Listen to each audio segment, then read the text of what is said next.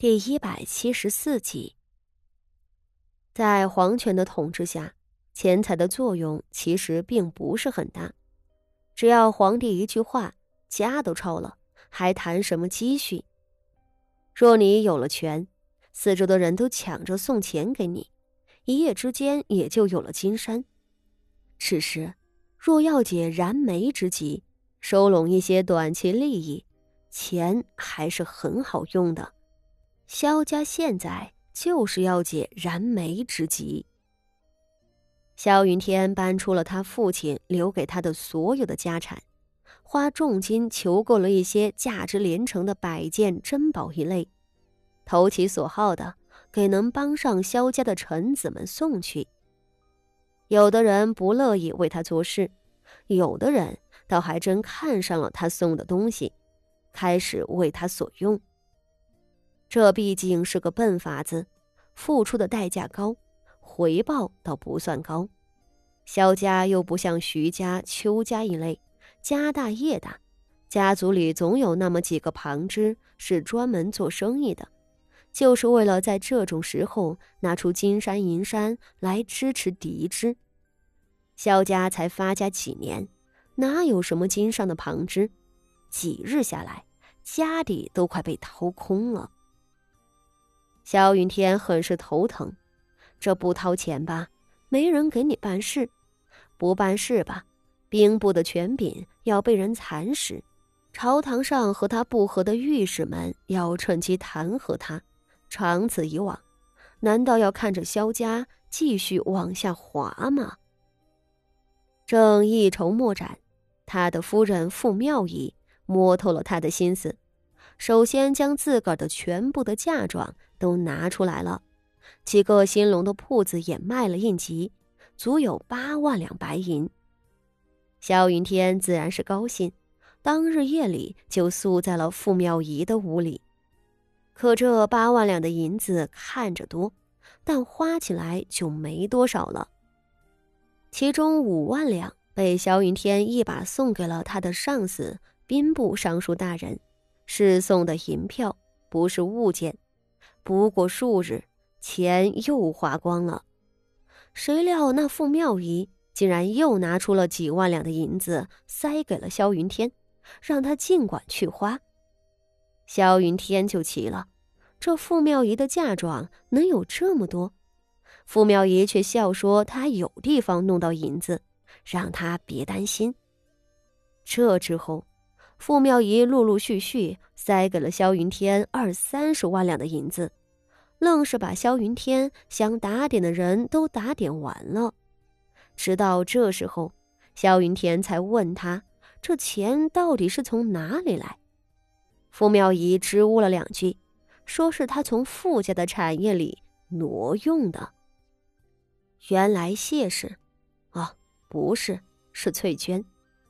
他在傅家执掌钟会的七八年，手里握着傅家所有的产业和财富。在他失了掌家权之后，每个铺子庄子里仍然有他安插的人手，就是为着以防不测的。果然，如今用上了。傅妙仪动用了他留下来的所有的心腹，悄无声息的支用了十几万两的银钱，账目又做得平。短时间内是不会被发现。傅妙仪这样一说，萧云天就更加的动容了，心道：他竟然能为了萧家，却自个儿的娘家挪用钱财，还帮了自己这么大的忙。萧云天一时对傅妙仪很是感激，再也不打他了，还日日宿在他的屋子里，恩爱万分。不仅如此。萧云天还劝说母亲苗氏不要再为难傅妙仪。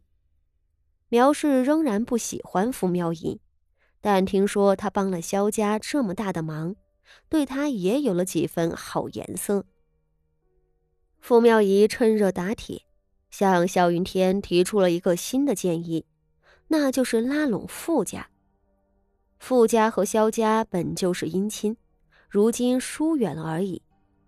萧云天起先是不乐意，他对傅家的背叛是十分不满的。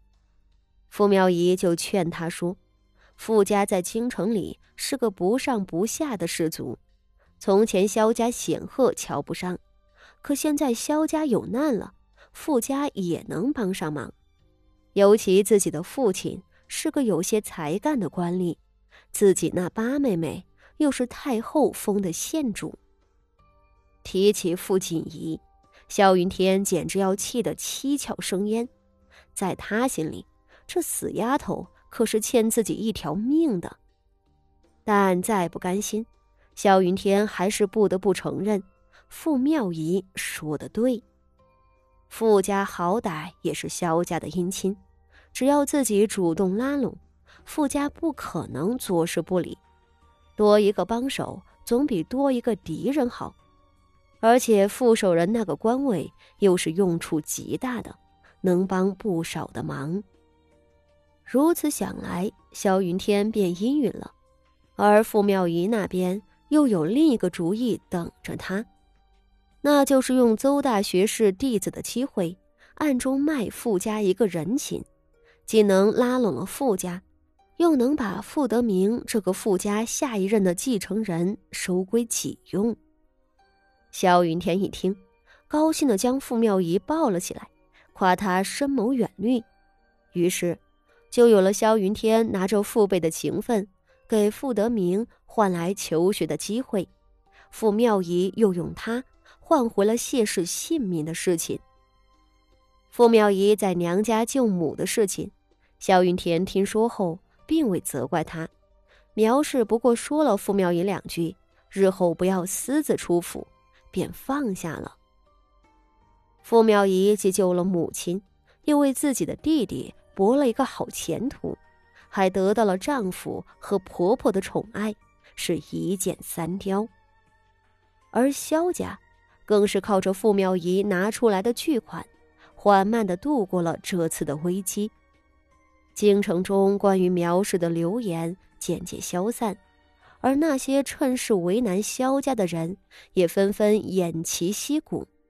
萧云天一心扑在公务上。